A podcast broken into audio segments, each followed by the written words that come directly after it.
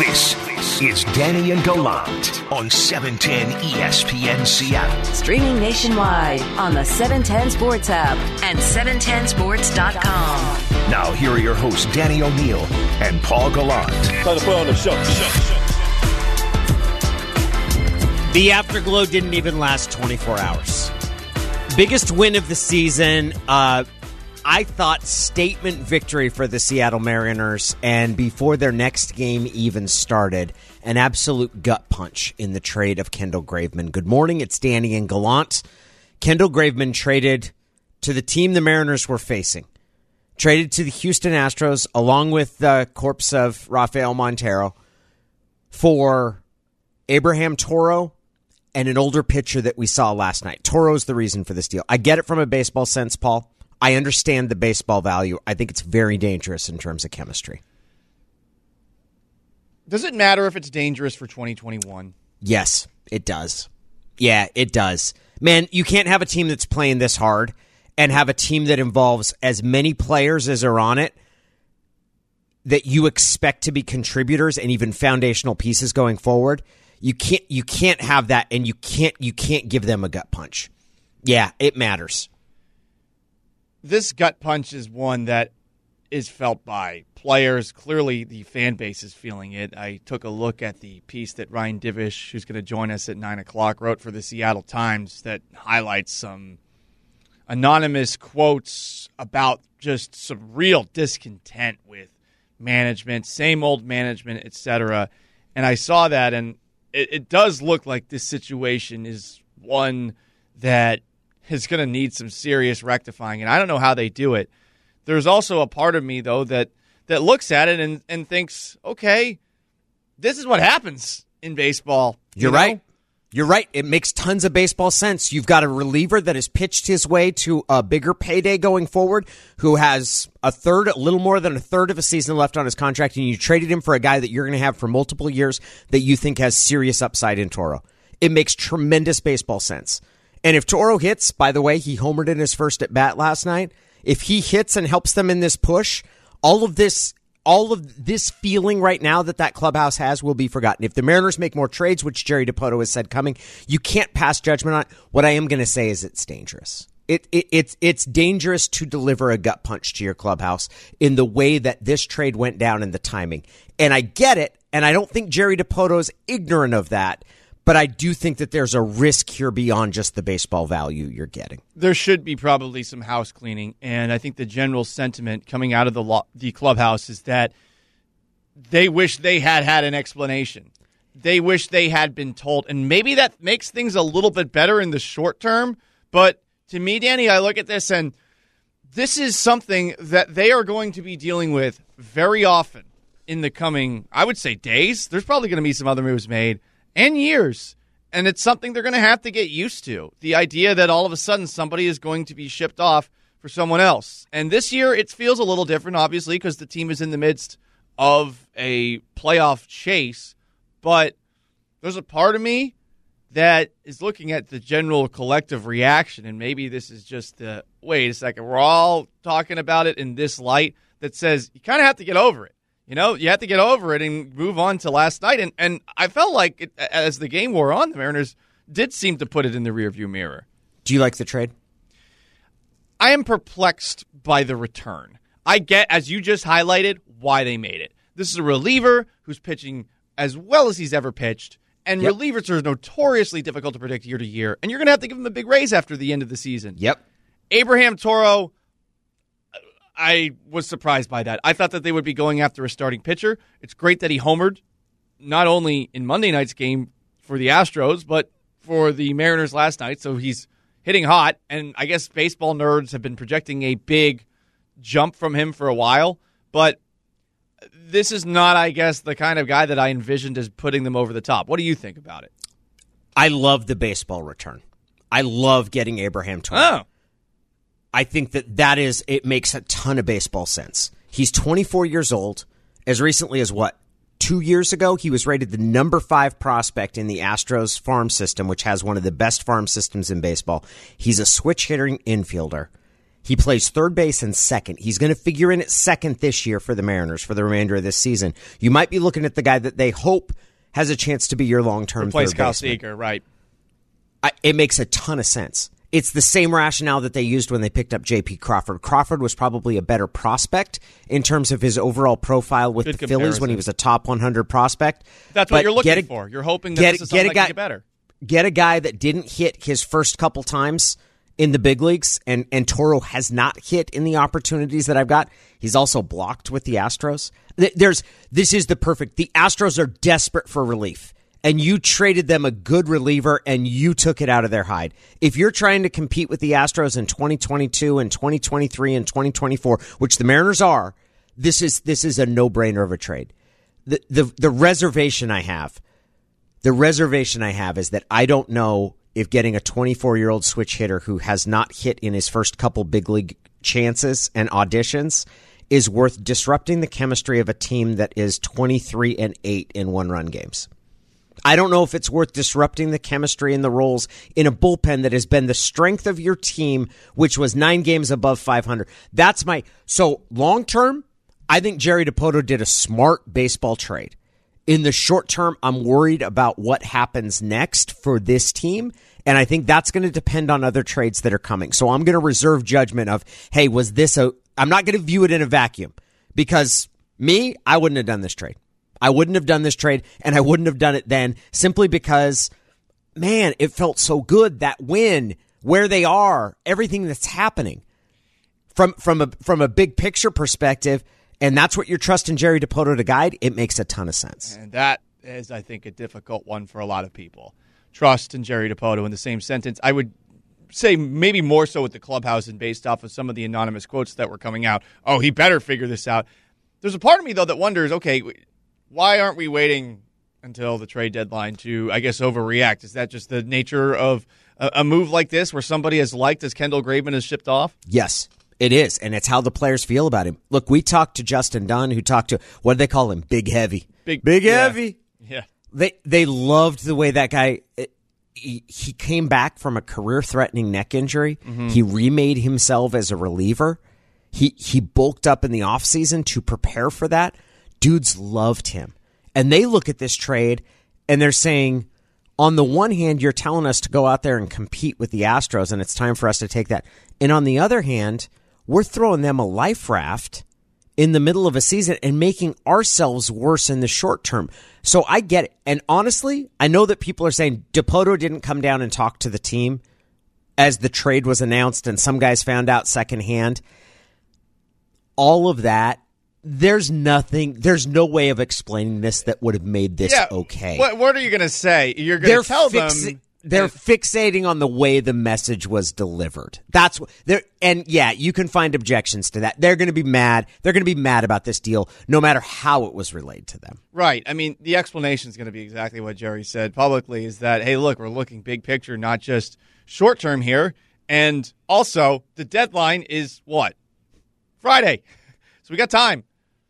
If this is the only deal, and they did make a second trade, and they picked up Tyler Anderson, who's a left-handed starting pitcher. That was surprising From- to from me. the Pirates. That they got another lefty. Um, I, I, I don't know if that's necessarily the Would you the rather world. have him start or Darren McCaughan? I mean, that's that's Yeah. really as much as this Easy guy's a answer. this guy's a straight rental. Easy answer. and you traded him for two prospects most people have not heard of Carter Bins, who is a catcher. I think right now he's in double A. It's a pretty good name. And Joaquin Tejada, who's 18 years I old name and, better. and somebody who had pitched in the Dominican Summer League. You gave him for two lower rental level prospects, and he makes your next start. It's a straight rental. But the, but the real question at this trade deadline, if if the Mariners don't make themselves better for this year, if the next trade or trades that they make don't improve the product for 2021, every one of those players, and especially the veterans like Kyle Seager, have every right to believe that it was all lip service about giving them a chance to win this year and that the long term rebuild, that 2023 and 2024 was more of the guiding rationale. And I could get a player being really mad about playing with this team and getting it to nine games over 500 and then saying, thanks a lot for the effort we're, we- we're going to really think this pays dividends. We're going to play this forward and really parlay this into better players for 2023, 2024. Warranted feelings for the guys who have been here. But for everyone who's young, get used to it. You're going to see more of this, and you got to move on and start playing well. This is a part of all sports. It's unfortunate. I do feel for some of these guys in the clubhouse. It seems like they were really emotionally affected by it. And losing Graveman will have an impact. I mean, he's pitched really well over the last month. Outside of that one at bat where he had a bunch of runners that came that were on, um, I think it was Shohei Ohtani against the Angels, but against against the Yankees, um, against the Astros, the A's, he looked good. But you got to move on. It's Danny and Gallant. It's time for front page news. This, this is the front page. Today's top two stories and why they matter. Every morning at 710. Get what you need to know to start your day. Right now. Well, we have visual documentation of one Jamal Adams reporting to Seahawks training camp. Oh, there's a picture? Oh, there is a picture. It is, I would say, Sasquatch esque. He's wearing jeans, a t shirt, walking on into camp. So you have the documentation. We'll see how long it takes for an official deal to be made. But, you know, Danny, something I've noticed over the last 24, 48 hours holdouts seem to be a thing of the past. And maybe it's because of the collectively uh, bargained agreement where now all of a sudden NFL teams don't have the ability to forgive fines for missing days of training camp. Xavier Howard, who requested a trade yesterday from Miami, he reported. Chandler Jones, who supposedly wants a trade, he reported. Aaron Rodgers reported. Everyone's at camp. So I don't know if this necessarily reflects on how Jamal Adams is feeling about the negotiations, but he is there at the very least. We'll see if he's actually at practice today. I will not worry about whether or not his extension gets done until we get to game three of the preseason.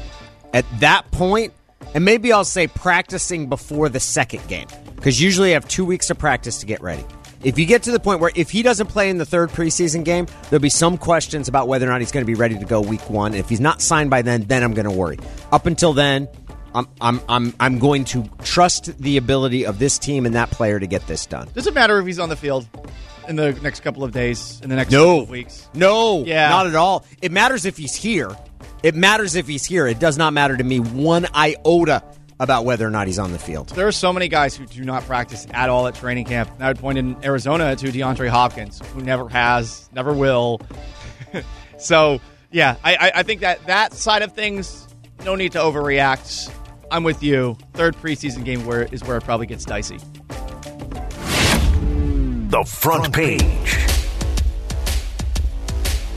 Look, Tyler Anderson coming to the Seattle Mariners. That was a surprise because I thought he was already traded. I saw a headline earlier in the day. He's going to the Phillies. So then Jeff Passan, and this is in the midst of everybody's like, why didn't Jerry tell the team? And there's a quote about him playing fantasy baseball up in his office. And then there's the news that, oh my gosh, the Mariners traded for him. I was like, well, that might have been what he was doing, guys. Mm-hmm. The trade from the Pirates to the Phillies, Tyler Anderson is a left-handed pitcher who is going to be a free agent. The the Pirates decided the Phillies were sending him damaged goods. They nixed the trade because they didn't like the physical. So they they nullified it. Seattle stepped in. They trade Carter Bins, who is a catcher who I believe right now is in Double A Arkansas, and then Joaquin Tejada, who's an 18 year old. They took a flyer on a young pitcher from the Dominican uh, that that that might pan out, but that's an absolute flyer. They get Tyler Anderson, who's got his best walk strikeout ratio of his career. He's going to be an improvement on your fifth starter for a team right now that does not have five starters. Welcome aboard, Tyler Anderson. That last part's the most important part. You need to have a fifth starter so that you can give your bullpen a little bit of relief. I do not think Jerry Dipoto is done. I do wonder what the next move is, though. And you do probably have to replace Graveman in some way, shape, or form. Joe Smith ain't it. Not what, what we've seen from him this year, where his ERA is somewhere in the sevens. I like the That way he is- throws, though. Submarine style. he does have a little bit of a, uh, a, a hiccup in his delivery, and last night he pitched, and Abraham Toro homered. The Mariners lose eight to six. Kind of the wind being taken out of the sails. It's Danny and Gallant. It's time for us to get to the professor for our morning drive. John Clayton's Morning Drive with Danny and Gallant. a four way battle, and there's only going to be three spots. Somebody has to go. The first and final word on everything, Everything NFL, NFL from the professor John Clayton. They scored 30 points a game. They're the best running team in football. It's John Clayton's Morning Drive with Danny and Gallant. Professor Jamal Adams reported to training camp for the Seahawks yesterday. Today's the first day of practice. Shoot from the hip. Is he going to be actually practicing on the field, or is he just going to be chilling off to the side? I think he'll practice. I don't. I don't see why not. I mean, again, it's like uh, I think they'll get a deal done. It's going to be a little bit more expensive than I think the Seahawks wanted because I think they'd like to keep him at a 16 million dollar mark. But now you're seeing so many deals coming in a little bit more and all that stuff. But uh, no, I think that everything should be fine. I don't know if it's going to get done over the weekend, but I don't think it's going to go to the third preseason game or anything like that. But I think there's optimism that something is going to get done. John Xavier Howard is a really good cornerback with the Miami Dolphins. He says he does not feel valued in Miami. He would like a trade. Seattle has a need at cornerback. Is there a possible match there? Absolutely not. I mean, come on. He's one of the most expensive cornerbacks in the game. Uh, you know, he, he got top last year when Byron Jones was signed for $16.5 million. I mean, do you think they're going to pay over $15 million for a cornerback and pay over $16 million for a safety? I mean, give me a break. There's, Well, abs- John, there's no put- chance. When you put it that way, it sounds like I asked you a silly question because Pretty it much. doesn't sound like there's much of an I opportunity mean, come, there. I mean, you're talking about you know one of the three or four highest paid cornerbacks in the league. I mean, what, Ten picks last year, though, John. And also, he quoted he, Marshawn they can't Lynch. ha- it can't happen okay i mean it's like there's no there's no cap room to be able to do something like that come on I am be just here serious. so I don't get fined, though. Come on, that's a yeah, great line. it's like come on it's like uh i mean it's, it, it's a ridiculous stupid thought Yeah, I'd like to see it happen regardless. But anyway, Professor. Yeah, yeah. We're probably, it's a pipe dream when we're looking at Aldon Smith and the Yeah. kind of impact that he's going to have for the Seahawks this season to be the guy that he used to be or the guy that had three sacks against Seattle last year. But he has reported to training camp. Mm-hmm. Supposedly, he has worked himself back into shape after not necessarily being in shape. He uh, during minicamp, he was excused from minicamp there. What kind of expectations do you have for Aldon Smith? I, th- I think 2021? it'd really help. I mean, I don't know where he fits in the rotation as far as the defensive end rotation, but he's going to fit in there pretty well because he can rush the quarterback, play some defensive end, and just gives him another option, you know, t- with Kerry Hyder and everybody else to uh, to rush the quarterback. And you know, that we find out through Gregg Bell that uh, the trial has now been postponed until August 14th. And so the great part is he'll have pretty much all of training camp to be able to you know catch up and learn this defense and show what he can do. So I think that becomes a, an important thing. And now it's a matter of just uh, you know again him getting in full shape and uh, doing some things. So I think it's very encouraging that uh, he's able to come in and do what he's able to do. John, the return of Randall Cobb to Green Bay amuses me. Like, Mm-hmm. Yeah. Is this some sort of like they're like Aaron's like you got to go get him, and they're like okay, okay. He's he has not played that well since he left Green Bay. Do you think he has anything left in the tank? I think he does. Uh, you know, and I, I think what it comes down to is that Aaron's so mad at uh, the front office to a point where he's probably going to have that clause in his contract or however he's going to handle it once he revises everything with his deal that uh, he's out of there after this year. But I mean, he just wants another wide receiver. I mean, you, you think about the idea that's like, okay, last year, I mean, here he uh, all he has is Davante Adams and a bunch of third and fourth wide receivers, and so it's like, hey, get me somebody I know. So give me give me Adams, give me Cobb, and then I'll take the other four guys, and we'll see what we can do with them. So I, I think that uh, they're just accommodating him because this is going to be the last hurrah for the Green Bay Packers. You know, you can see that uh, Davante Adams is you know negotiate trying to negotiate a contract, but they're not going to pay him like uh, DeAndre Hopkins. So you know he's going to probably go unless they franchise him next year. Uh, you know they get Cobb, and of course the only reason for the delay is the fact that uh, you know he's got eight. You know, he's got an $8.5 million cap number, and they're tight against the cap. So they have to figure some more things out there. And so, uh, I mean, he just wants something that he can throw to. Now, even though his numbers weren't great with uh, even Aaron Rodgers, uh, it, it's one where he feels comfortable, and Aaron wants to feel comfortable in what's going to be his last year in Green Bay. Supposedly, he's looked a little bit better in Houston over the last two seasons, so we'll see if that actually helps out the Packers. I'm I'm a little skeptical on that front. Professor, I did find this interesting yesterday, though we saw that Bill Belichick, as coy as always when asked questions, it sounds like he's more open to the idea of an open competition at the quarterback than he had been a couple of weeks ago between first round pick Mac Jones and Cam Newton. And he should be. I mean, because again, I don't know. I mean, Cam's going to most likely start the season because I think they're going to start with the veteran uh, as opposed to the rookie, knowing that they spent two uh, twelve and a half million dollar tight ends, eleven million dollars on Nelson Agholor, five million dollars on Kendall Bourne and Kendrick Kendrick Bourne and all that stuff. So I think that you know I think he wants to start with a veteran, but also it's like, hey, I mean, Cam Newton play well last year? And I say no. I know the COVID in the middle of the season did slow him down, but I mean, when you throw for less than uh, you know 3,000 yards and you only have like about eight touchdown passes, you know how good of a quarterback are you really? Now again, I know just like uh, you know Aaron Rodgers was complaining about not having enough wide receivers. I mean, they even less uh, at the New England Patriots. So it's like, okay, let's try to get the most we can out of what we can. And so I, but uh, you know, I think that uh, there's a chance that you know Mac Jones can pick up the offense quick. I think that's pretty safe to say. And if he picks it up so quick,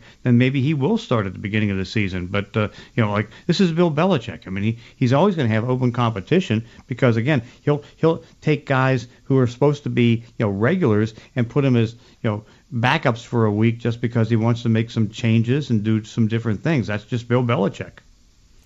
John, we've we've talked a lot about different rookies. Paul brought up the question of of Mac Jones. Do you think we'll have any rookies starting week one? Doesn't sound like it'll be Trey Lance in San Francisco. Doesn't sound like it'll be Fields in Chicago. Mac Jones might have a shot in, in New England. Do you think we have any rookies week yeah. one starters? Yeah, Trevor Lawrence. Trevor Lawrence in Jacksonville. I mean, you know, I know Gardner Minshew's not going to like that because he doesn't want to give up the number one job, but Trevor Lawrence is going to start there. I mean, they're not going to be very good because holding not... some things in too because he doesn't want to, you know. There's number two is unacceptable, John. I know number two is unacceptable, but number two is where he's going to be at the very best. I mean, you know, again, it's like uh, they got C.J. Beathard there too, competing for the. Yeah, Beathard, but uh, you know, it's like so. It's like uh, you know, in the end, it's like uh, I, I don't see that he'll start. But I mean, right now, I mean, Trevor, I mean, Trey Lance can't do anything. Same thing with Zach Wilson. I mean, Zach Wilson is going to probably start, but neither of those two guys are signed. They're the only two draft choices in the league that are unsigned right now. And so, in fact, they're the only two holdouts in the league right now. So until they get something done, they can't get, get even into the building. Professor, we always appreciate it, uh, and we look forward to appreciate you with the definitive answer on Xavier and Howard too. So oh, stop asking. We've, we've, already got the definitive answer. They can't afford a fifteen plus million dollar cornerback. Please.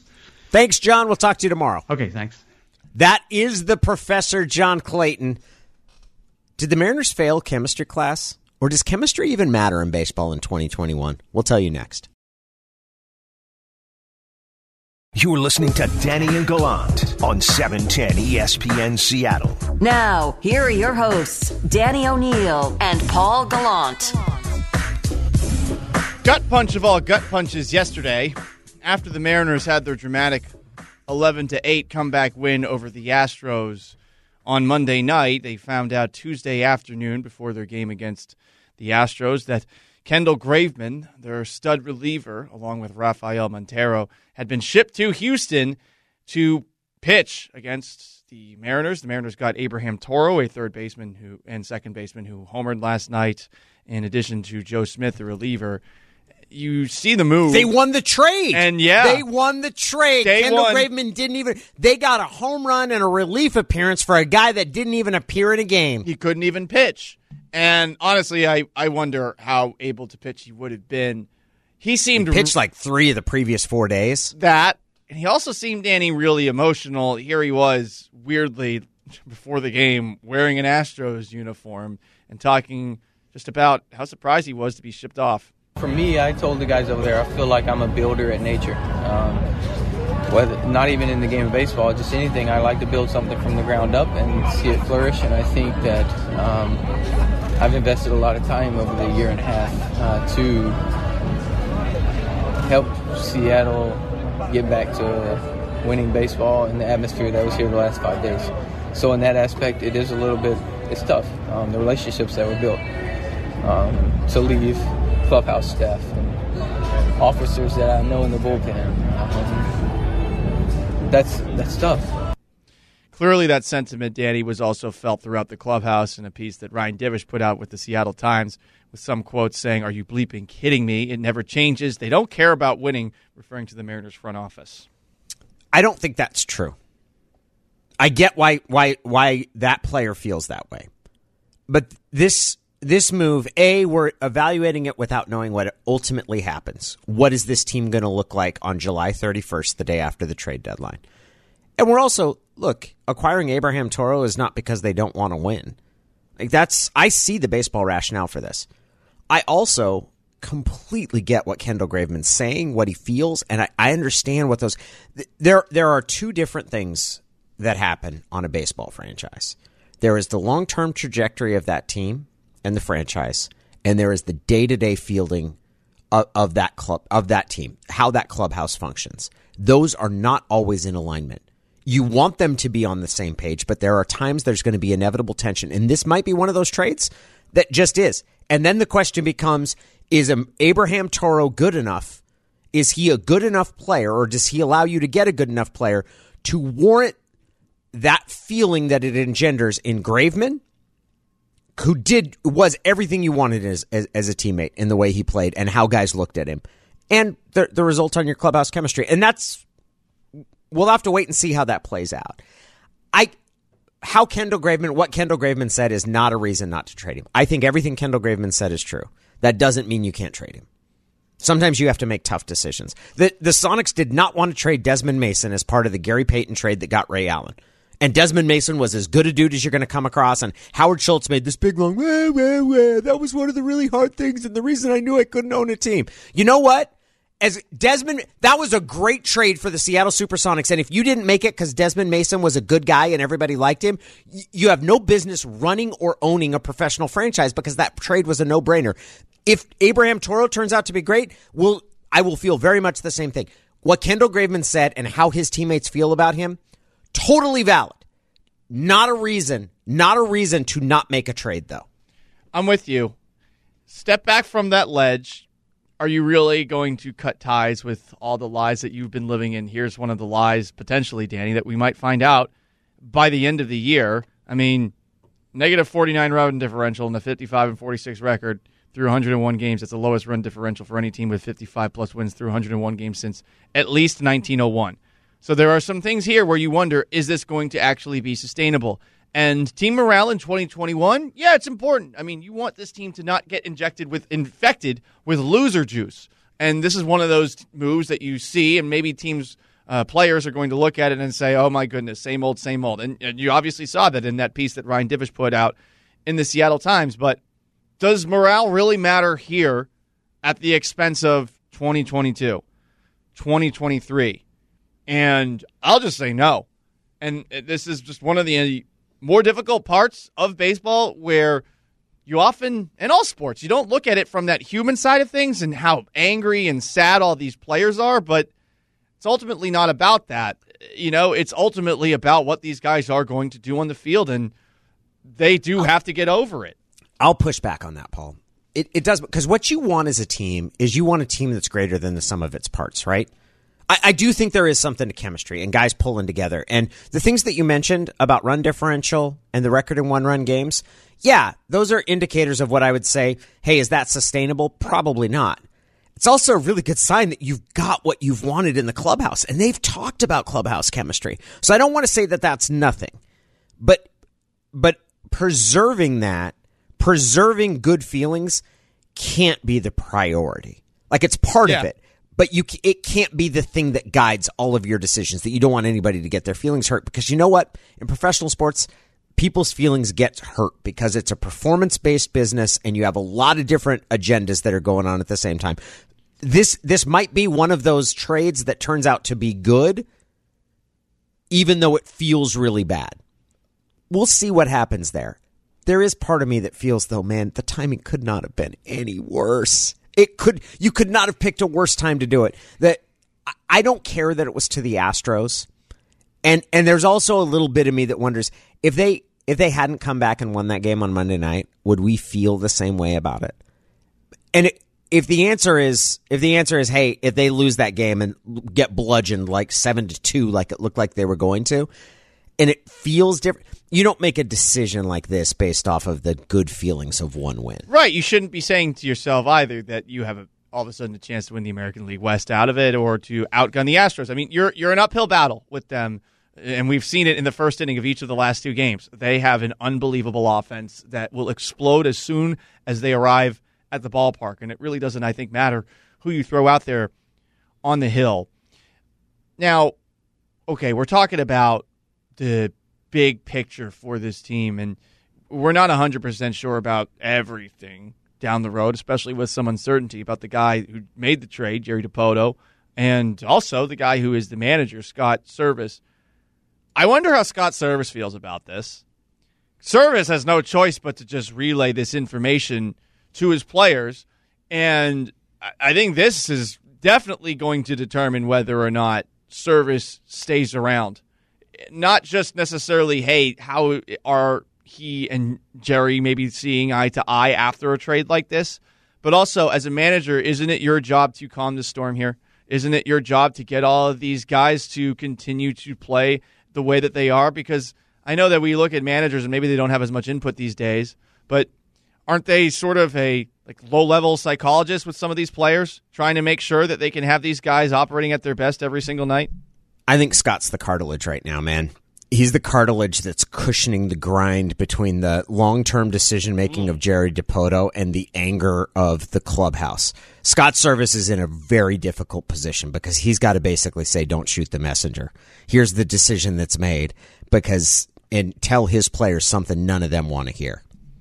It's Danny and Gallant, 710 ESPN Seattle, 710 710 on the Mac and Jacks Brewing Company text line. Your reaction to the trade, what are you thinking? I know a lot of you guys are really just wondering where this team is going this year. Is this year and continuing this year so important that it, you don't make a trade like this and continue going with it and then eventually let Kendall Graveman walk at the end of the year? I know some people definitely have some disagreements with that. What's next for Jerry Dipoto and the Mariners? Because obviously there's still 48 hours until the baseball's trade deadline that the Mariners can do things. Maybe they even move Abraham Toro after getting him. We'll talk about some of those possibilities as far as what's next. Next, right here, Danny and Gallant, 710 ESPN Seattle. You're listening to Danny and Gallant on 710 ESPN Seattle. Now, here are your hosts, Danny O'Neill and Paul Gallant. Scott Servais kind of left to do the explaining. Jerry Dipoto talked to reporters after the trade. We'll talk to Ryan Divish of the Seattle Times. That's coming up at 9 o'clock. But Scott Servais is the guy who has to explain it to the clubhouse and kind of make sense of it for the fans after the game. Here's Scott Servais on the trade of Kendall Graveman that returned Abraham Toro. It happens to teams around the league. You know, players are moved and, you know, players come in and whatnot, and it takes a little while for it to settle. And um, it'll eventually settle. Um, you know, I know – uh, you know, Jerry spoke to y'all earlier. You know, we still have uh, a few days left to go in the trading deadline, and I think we're going to continue to be very active. As our goals really haven't changed here. Our goal is to, you know, do everything we can to get this ball club in the playoffs. And um, you know, like I said, you got to give it a few t- a few days um, until this thing, the dust all settles. I've always thought on these deals and these sort of decisions, the fairest thing in the world is for you to write down your opinion right now. Write down. Don't don't remember it. Write it down. And if you think it's a bad trade, it's possible it is. It's possible that this will gut the clubhouse culture and this team that's been 23 and 8 in one run games will will go in the, that this will be a, a, death blow for their chemistry. That's possible. And that Abraham Toro will never have the, the upside that that they're hoping. That's possible. But write it down because we only tend to get mad about the trades that don't work and say we always knew it and don't remember the trades we thought were bad that turn out to be good. So I'd say that. If, if you think it's, I think it's a good baseball trade. I'm worried about the chemistry. You ask me, do I support the trade? Yeah, I do. Because I think this fits with what they're talking about, and I don't know what else is going to happen. And I don't think Jerry Dipoto, as honest and open and he as he's been about this process, is going to do something that hurts this team in 2021 at the benefit. I think they're going to come out of this trade deadline better for this season than they went into it. That's not true right now, but I th- I think the, the moves to follow will make this team better for the final 60, 58 games of the season. I'm going to wait to make that kind of okay. assumption. I'll say my first reaction to it. not a spin zone for Jerry Dipoto and company. My immediate reaction was, "What? I don't get it," and I still don't really get it. I'm going to give him a little bit of time though. And I understand there's a lot of people out there who don't feel the need to give Jerry Dipoto and management time. And you know what? I totally get it. I totally understand. I empathize. That makes sense given the last 20 years. I totally get it. I just know from my own experience in two years here, I feel like there might be something to come. And I feel like to make a rash judgment now would be just jumping in emotions uh, straight from the hip for the sake of doing it straight from the hip. What you don't get about it is it what they're getting or what they're giving. The up? return, yeah, the return. I thought they needed a starting pitcher. Mm-hmm. This this dude that they got, uh, Anderson. I Tyler Anderson. Mr. Anderson. Yeah, uh, sorry, doesn't doesn't do anything for me. He's- He's a fifth starter. He's a guy that will will deepen deepen your starting rotation, but he's not a front end guy. Exactly. Now that wasn't the main move. I don't know much about Abraham Toro. I honestly thought that uh, it was interesting that there's this 24 year old out there for the Astros hitting a home run against you on Monday. So I'm intrigued by him, but does that make me feel better? I guess long term. I guess there's an option at third base now for the future. Uh, there's an option to potentially put at second base for the remainder of this season too. So I, I, I understand that one. It's it's it's more though. I guess I was looking for someone that was going to be splashier, and maybe that was unrealistic to begin with. DJ, your opinion of the trade? I don't like it. I really, really don't like it. Is it what they're giving up or what they're getting? I think it's what they're giving up. It's it's not just a really good relief pitcher who is either your best or your second best because you can argue that Paul Sewald has maybe been better than Yeah. him as of recent. I agree with that. Yeah. but it's more of just the club, just the clubhouse chemistry, like you guys have been talking about. He's a leader; everyone loves him, and the fact that a young team looks for veteran leaders, and I know they have that in Kyle Seager and Mitch Haniger and Marco Gonzalez, but you can never have enough veteran leaders. This guy was teaching him how to win. He's been with the A's. Especially when the A's have been having their recent Yeah. success, this dude knows how to win. He knows what it takes to get to the playoffs. And you take away a piece like that, I get really worried about how this young team reacts. Text in 710 710, the Mac and Jacks text line. Not just do you like it, do you not like it? If you do like it, what do you like about it? If you don't like it, what's the reason? My answer is I like the trade because of what they're getting. I think they're getting a flexible piece that fits with what they're doing and gives them. I, I am worried and I'm not ignorant of, of the blow to the clubhouse. I think more will come, but I like it because of what they're getting. Text in 710 710. Seattle Seahawks begin their season, begin training camp today. And the fact that the Mariners are dominating conversation, first of all, Whoa! shout out, shout out to the Seattle Mariners. Because usually the joke is that, that their job is to get us to the start of training camp. They, they've done more than that. So, and that's very, it's, it's, it's very exciting. I don't, I don't, I'm not, not being snide about that either. Like this, this part's very exciting. The start of training camp, the number one storyline is Jamal Adams' situation for good reason. This team gave up two first round picks and a third rounder to get him. They need to sign him to an extension. He wants it. The team wants him to get it. He doesn't have it yet. He's here, which is a great sign. What's the second biggest storyline? You have a quarterback in Russell Wilson who was grumpy in the offseason, acted out a little bit. It seems like that's been smoothed over. You've got a left tackle in Duane Brown who has shown up for everything, but he wants an extension. So there's questions there. Your safety, Quandre Diggs, who came, is coming off a Pro Bowl selection, he'd like an extension. What's the second biggest storyline for the Seattle Seahawks? I think the drama's below the surface. To me, it's hey, Shane Waldron's your new offensive coordinator, and we have heard a million different buzzwords used to describe him. I kind of want to get more than those buzzwords from Tyler Lockett when we have him on at 8:30 this morning. Intricate, creative, innovative, exotic, super complex, smart, brilliant. Okay, what does that mean? That's what I want to figure out. And honestly, I don't know if we're going to find that out by the end of training camp, but this is a massive time for installation for this team and we'll see how they end up doing on that front. Gabe Jackson, how is he going to fit in with this new system? So for me, it's Shane Waldron, Danny. How about you? Duane Brown. Hmm. And I hope that that's an easy and straightforward answer because I think Seattle has an advantage in negotiating with Jamal Adams. I think when it comes down to it, Adams doesn't have too many options. If he's going to be made the highest paid safety, he is going to eventually take that deal from Seattle. With Duane Brown, I think it's a little trickier. I think Seattle, a team their preference would be with a player at, at Duane Brown's age to manage it year to year, as opposed to signing extensions in advance. I don't think they have many options, and I get why Duane Brown would want an extension. I, I hope that gets done. That that to me is the number two question. You've got he's a really important piece, and he's somebody you have no alternatives. You could make an argument that he's the second most valuable Seahawk after Russell Wilson, not just because of how good he is, but because of how little depth you have behind him. And he's in his later thirties. He's past thirty five, and he wants he, he wants a new deal, and you understand why. And and I, I think he has the negotiating leverage in that situation with Seattle. He does, but if he doesn't hold out, then he how does he how does he put that leverage on the Seahawks? That dude's held out before.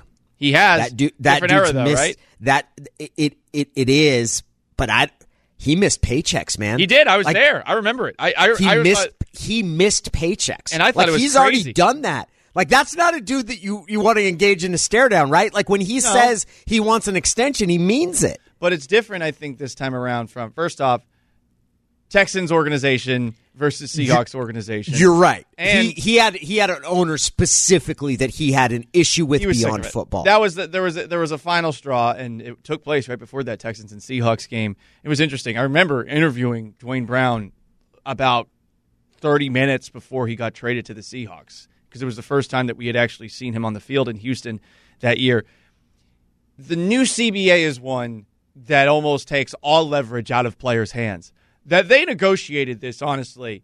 I get it. it. It's an uphill battle for them in all negotiations, but my God, they screwed up on that one. I mean, how does Duane Brown put any pressure on the Seahawks right now, Danny? I, I, I this year is different than 2017. It's Danny and Gallant. I don't think it is. We'll talk about that Ah. next and bring Michael Bumpus into the conversation with Blue 42.